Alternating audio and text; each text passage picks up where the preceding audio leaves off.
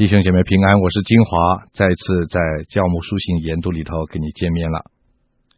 今天我们要讲的是第七讲。那么在还没有开始第七讲以前，我们稍微复习一下我们进到的第二章里头所讲的内容。上次我们提到了保罗说到为万人代求是神的心意，为什么呢？因为拯救万人也是神的心意。为了神要拯救万人，所以神要我们为万人祷告。因为神拯救万人，就是拯救全世界的人，不论他好歹，不论他位分，不论他的民族，所以我们也没有选择性的要为那些人祷告。不论我们喜欢不喜欢这些人，不论这些人对我们好不好，我们都要为他们祷告。这是保罗在这里提到神的心意，因为神愿万人得救，而且保罗说到，他就是为了这个原因而来成为一个外邦人的使徒。那么这是上次我们提到了，今天呢，我们就要从第八节开始来谈到第十五节。第八节到第十五节就是讲到，为了让我们能够为万人祷告，我们做基督徒的应该有什么样的行为？我再讲一次，为了为万人祷告，信徒当有的行为，从第八节到这一章的最后一节。那么在第八节一开始的时候呢，我们中文圣经没有翻出来有一个很重要的词，这个词就是“所以”两个字。我们中文没有翻出来，所以很难让这个第八节开始的这段经文跟前面连起来。可是如果我们发现了原来在第八节一开始的时候有这个“所以”呢，那么你就发现了哦，原来保罗下面要讲的话跟上面是有关系的，也就是说。下面保罗所讲的，希望信徒弟兄姐妹能够好好的调整自己的生活行为，是为了让自己能够做一个为万人代祷、代求、助谢、恳求的人。那么这就是一个开始。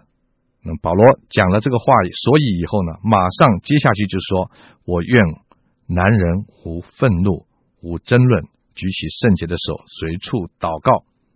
保罗首先提到的是对弟兄的期望，在第八节里头啊，这对弟兄的期望是什么呢？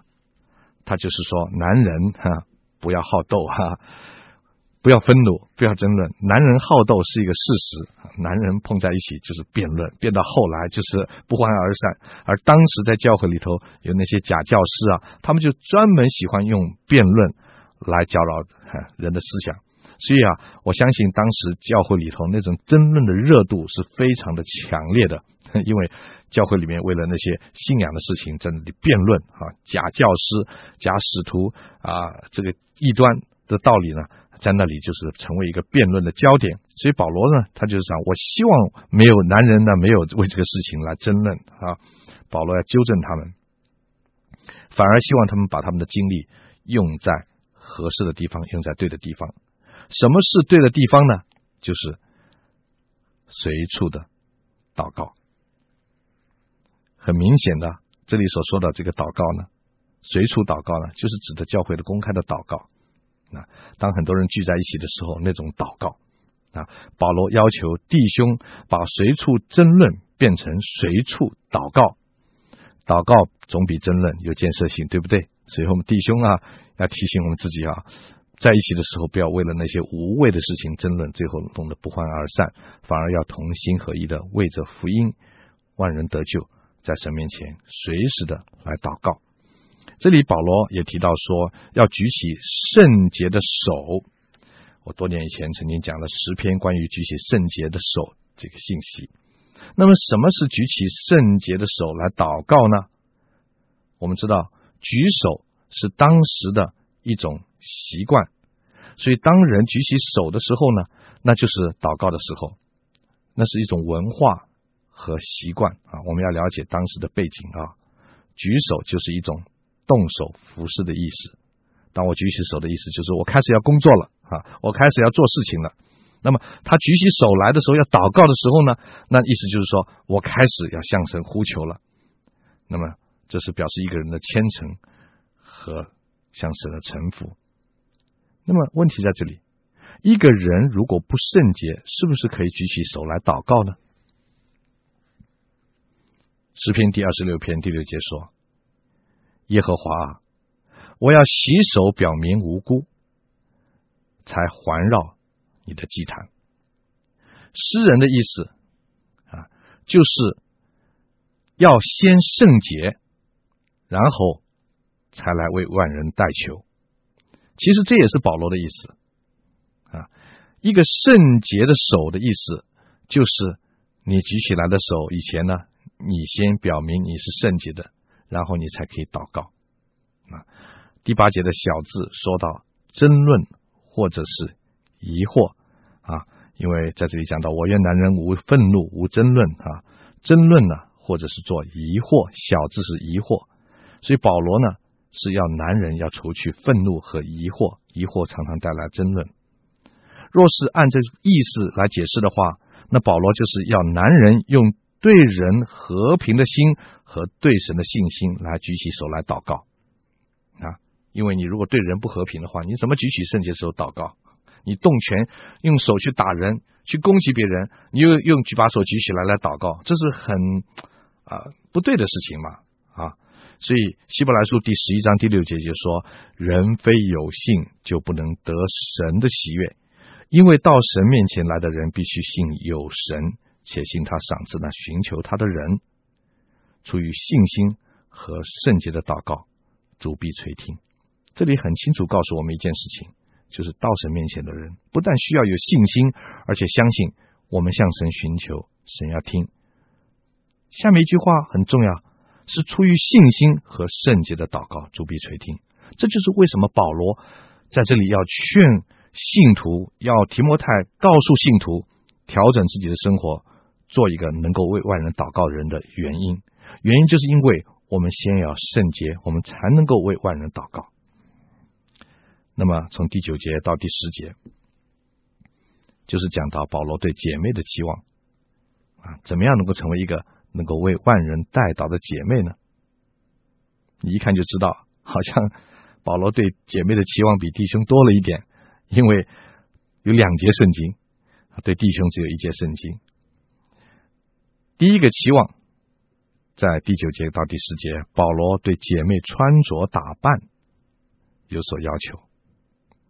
保罗说：“又愿女人廉耻自守，以正派衣裳为装饰，不以编法、黄金、珍珠和贵价的衣裳为装饰。”这是有时代的背景的。当时在罗马的时代，女人呢、被世俗影响非常的深。我们知道，当时在格林多敬拜阿佛罗底的寺庙是非常非常的普遍。在当时，这个寺庙是很淫乱的一个异教的庙堂，在那个庙堂里养了一千多个庙妓。庙妓就是妓女，住在庙堂里的妓女了。他们主要的工作就是做淫乱的事情。那么，在提摩太在以弗所的时候，就是保罗写提摩太书信给他的时候。在当时提摩太所在的以弗所呢，更是有敬拜女神戴安娜的大雅迪米神庙，在庙里有好几百个女祭司，她们其实都是妓女。大家呢，当时称他们做蜜蜂。你看呐，受到这种邪淫宗教的影响，他们都去拜那些淫乱的宗教。那么妇女怎么会不受影响呢？他们花了很多的钱。用了很多的时间去打扮自己，吸引异性，去学习那些庙里的妙计，所以保罗就期望基督徒的妇女不要效法世上最淫乱的人，不要企图刻意的装扮自己去吸引男人。这给我们一个很好的提醒：姐妹爱美是天性，就好像弟兄喜欢争论是天性一样。但是千万不要让。我们去学习那个世界淫乱的装扮，我们说是时髦，讲的好听是时髦，其实有很多时候背后是有一些淫乱的动机和思想。我们做姐妹的千万不要上了这样的当。那保罗说，那么姐妹应该穿什么衣服呢？怎么样装扮自己呢？在第九节，保罗就说了，保罗说：“又愿女人廉耻自守，以正派的衣裳为装饰，不以编发、黄金、珍珠和。”贵价的衣裳为装饰，那么前面讲到是保罗的要求，后面讲到是不要。那个不要下面的形容词，其实就是当时那种淫乱的装扮所表达出来的一种衣服的装饰，就是编头发、黄金、珍珠、贵价的衣裳，追求这些奢侈浮华的东西。保罗说不要这样做，应该以廉耻自守、正派的衣裳来做装饰。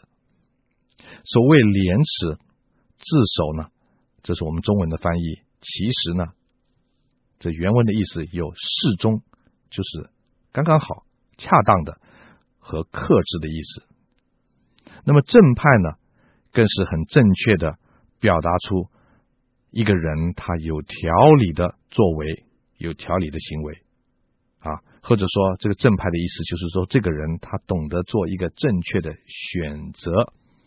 那么简单的说，保罗就是劝妇女不要效法这淫乱的世界的装扮和穿着，倒要像一个基督徒的妇女，懂得怎么样子做最好的选择，做最适当的打扮，并且要懂得克制自己，不受这个个人肉体跟私欲的牵引。其实保罗更真正的重点呢，就是希望姐妹。要用善行，也就是好的行为，来表示自己内心所发出来的敬虔。这是第十节所说到的。保罗说：“只要有善行，这才与自称是敬神的女人相宜。”表示说，如果你说你敬虔，上次已经提过了，提摩太书信里面提到很多敬虔，好几次提到敬虔的意思，就是按照神的心意来生活，表现出他的行为来的。所以你说你是一个敬神的人。那么，你就应该有这种善行，来把你的敬畏表达出来。在同一个背景、同一个时代，嗯，彼得在彼得前书第三章第四节也曾经说到：只要以里面存着长久、温柔、安静的心为装饰，这在神面前是极宝贵的。这些话在今天这个淫乱的时代，还是同样的有效的。我们不要用那种价贵的。或者是那种为了讨好、吸引男人的装扮来表现自己，反而要用能够吸引神、讨神喜欢的装扮来表现自己是一个敬神的妇人。那么，保罗对姐妹的第二个期望呢，就是在第十一节到第十二节，说到女人要沉浸学道，一味的顺服，我不许女人讲道。也不许他辖管男人，只要沉静。姐妹应该尊重神所设立不同性别的角色。今天这个社会常常讲女权运动，其实女人有女人的权，男人有男人的权，神已经规定好的。如果我们越过了神所设定的范围去追求不应该得到的东西，这就是越权。姐妹应该尊重神所设立的不同性别的角色。在新约的时代，姐妹在教会里的地位已经是比社会提高了很多了。姐妹当时可以参加公开的聚会，公开的学习神的话，那是当时女人一般的女人在公开场合所不能做的。保罗的重要的同工里面也有好几个是女性，在这个情况之下呢，很可能啊，因为有了福音。有些姐妹就忽略性别角色也是很重要的。他们认为他们已经有了自由了，他们已经跟弟兄一样了，在福音的底下大家都是一样的，他们就忘记了他们自己的角色。所以保罗就提醒他们，男女性别有别，女性在家庭和教会里的角色的界限也是不同的，是不容许越过的。所以保罗说他不许。教会次序混乱的根源，往往就是不尊重权威。信徒不但要尊重神所设立的不同职分，同时也应该尊重神所设立的不同性别的角色，不容越过。这就是为什么保罗用很严重的话说：“我不许，不许姐妹在教会两件事：第一是讲道，第二是管辖男人。”保罗用这个“不许”很强烈的字眼，不让女人讲道，也不让她管辖男人，只要诚敬，就是间接的向教会传达一个信息，就是神的仆人权威是非常的重要，他说的话应该算数。我们根据保罗其他的书信就知道，保罗并不是对女性有特别的启示。在其他的书信里面，保罗说到女性的角色，他没有禁止姐妹教导姐妹，在提多书第二章四到五节，或者是姐妹教导儿童，在提摩太后书第一章第五节、三章十四节到十五节，他乃是禁止他们越过神所设立的男女角色的界限，做一些越权的事情。管辖这两个字，其实在希腊的原文就是说到僭越权柄，使用不合法的权柄，就是越分，越过当时妇女应该有的合宜的行为。如果我们参考哥林多前书十四章三十四节、三十五节跟四十节呢，就更明白啊这段话的意思了。在这段哥林多前书第十四章的话里面说到，妇女在会中要闭口不言，像在圣徒的众教会一样。也就是说，每一个教会都应该是这样，没有分别，因为不准他们说话，他们总要学顺服。正如律法所说的，他们若要学什么，可以在家里问自己的丈夫，因为妇女在会中说话原是可耻的。接着，同样的一章圣经里面说到四十节，凡事都要规规矩矩的按着次序行。保罗所强调的一件事情，就是需要规规矩矩，教会需要规矩。今天很多的教会出问题，就是出问题在大家争权，忘记了圣经所规定的次序和界限。我们在参考哥林多前书第十一章三节、八节、九节。还有与佛所书第五章二十三节，我们就知道保罗注重的是公开场合里的次序，就像我刚才所说的，就像百基拉和亚基拉，他们夫妇两个在私下教导亚波罗这样子的一个例子呢，他们从来没有被禁止过。所以男女呢，他们只要在神所规定的界限里面，很多服侍的工作都是可以做的。接着第十三节到第十五节。就是讲到保罗为什么这么严格禁止的理由啊，就是禁止妇女啊越过他们权分的理由。那么第十三节到第十五节是这样说的：因为先造的是亚当，后造的是夏娃，且不是亚当被引诱，那是女人被引诱陷在罪里。然而女人若长存信心、爱心，又圣洁自守，就必在生产上得救。在这一段是最不能别叫人明白的话了，因为好像没有办法跟前面所说的连在一起啊。可是保罗却提出来，有关妇女的角色和地位是多么的重要，也是神定规出来的圣经的权威。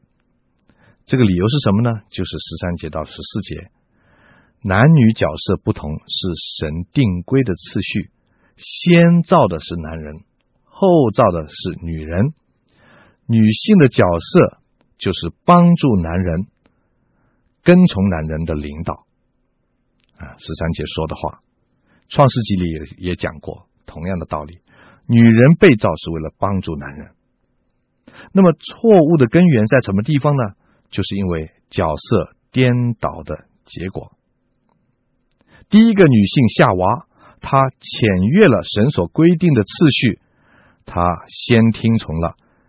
撒旦的引诱，然后呢，接着第一个男性就是亚当了，他反转了神所规定的角色，他让夏娃引诱，他夏娃让夏娃来领导。当夏娃去告诉亚当说魔鬼是这样这样说的啊，你要听我的话。然后呢，他忘记了他自己是一家之主的角色，他反转了神的规定，去听从了夏娃的决定，所以呢，就产生了这个。罪的后果。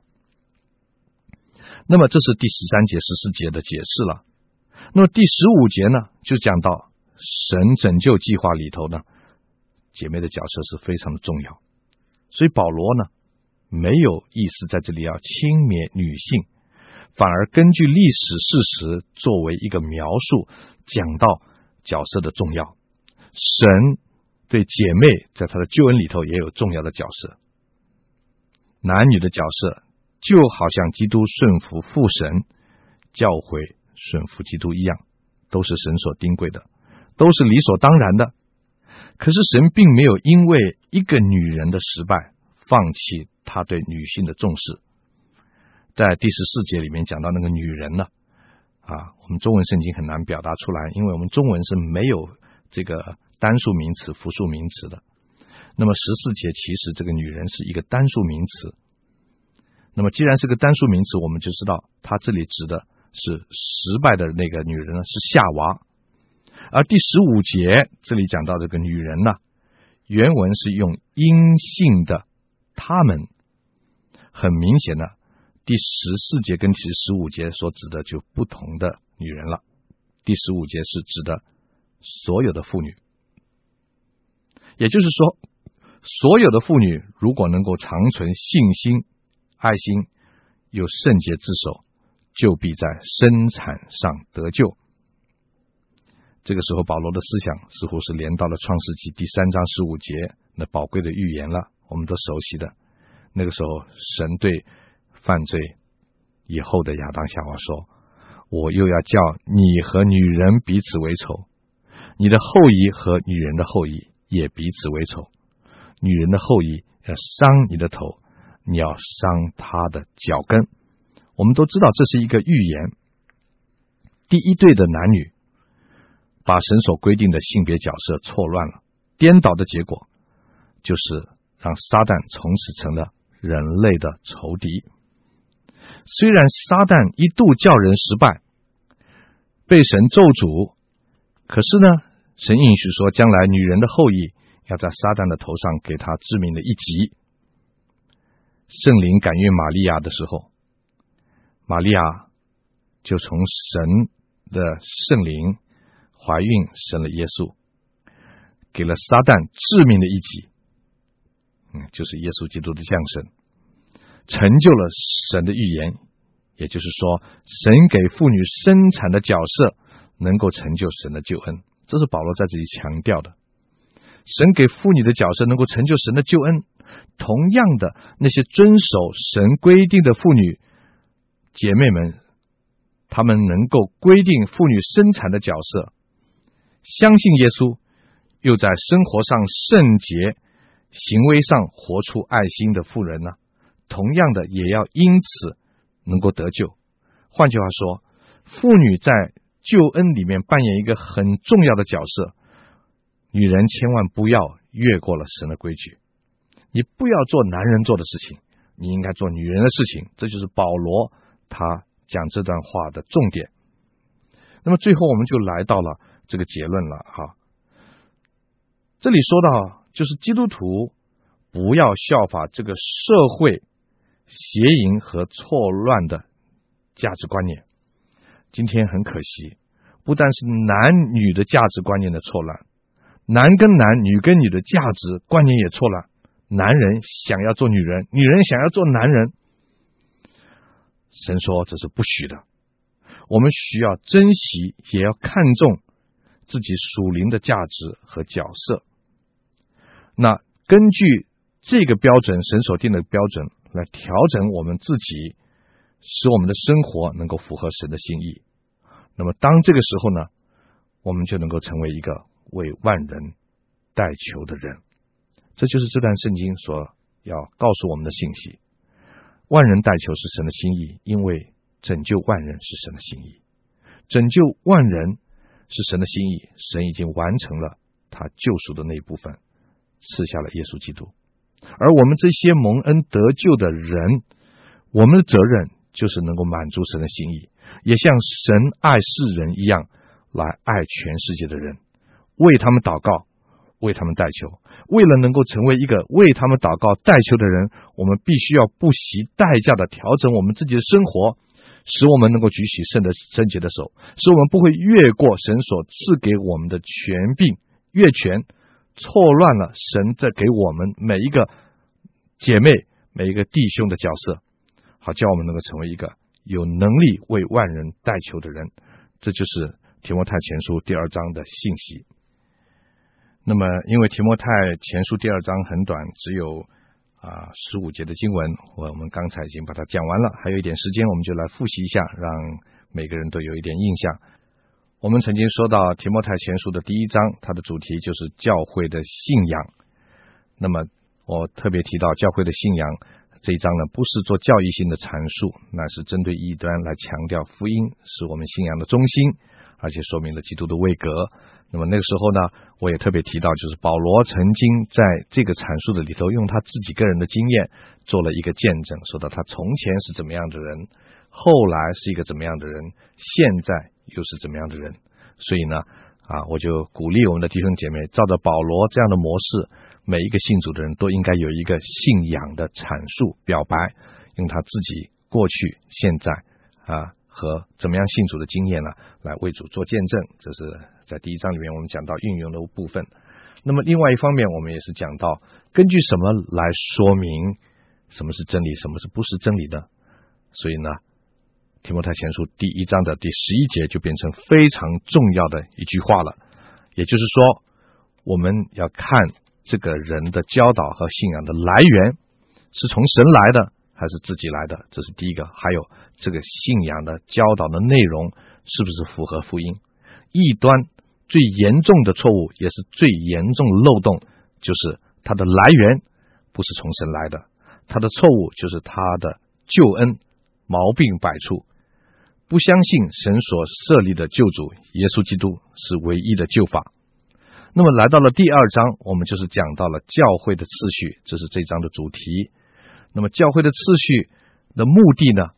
教会要维持他生活的次序，目的是为了让所有的信徒能够为公众祷告，因为神救万人，这是他的心意。所以神要我们这些信的人能够为这些。万人来代求，把他们带到神的面前，为他们来祷告，把我们跟神的心意连在一起。那同时呢，为了能够成为一个祷告的人，也把我们的生活和神的心意连在一起。啊，这是第二章的一个重点。那在我们开始的时候呢，我也希望能够提醒你，我们这一课的两个考题，让你事前可以做准备啊。第一个考题就是，请你根据提摩太前书、提摩太后书、提多书，分别说明教牧书信的特点。请你根据提摩太前书、提摩太后书、提多书，分别说明教牧书信的特点。这是第一个题目。第二个题目就是，作为一个神的仆人，应该怎么样根据教牧书信里所说到的真理来牧养现在的教会。第二个题目就是，神的仆人应该怎么样根据教牧书信里所说到的真理来牧养现代的教会？我盼望你记得这两个题目，在我们查考的时候呢，你就一一的把答案记下来。等你三十课结束的时候，你已经把你的答案、考题的答案准备好了。盼望每个人都能够顺利的过关。那今天我们就谈到这里。愿神祝福你，请你不要忘记来信索取教牧书信研读讲义。金华祝福您，再见。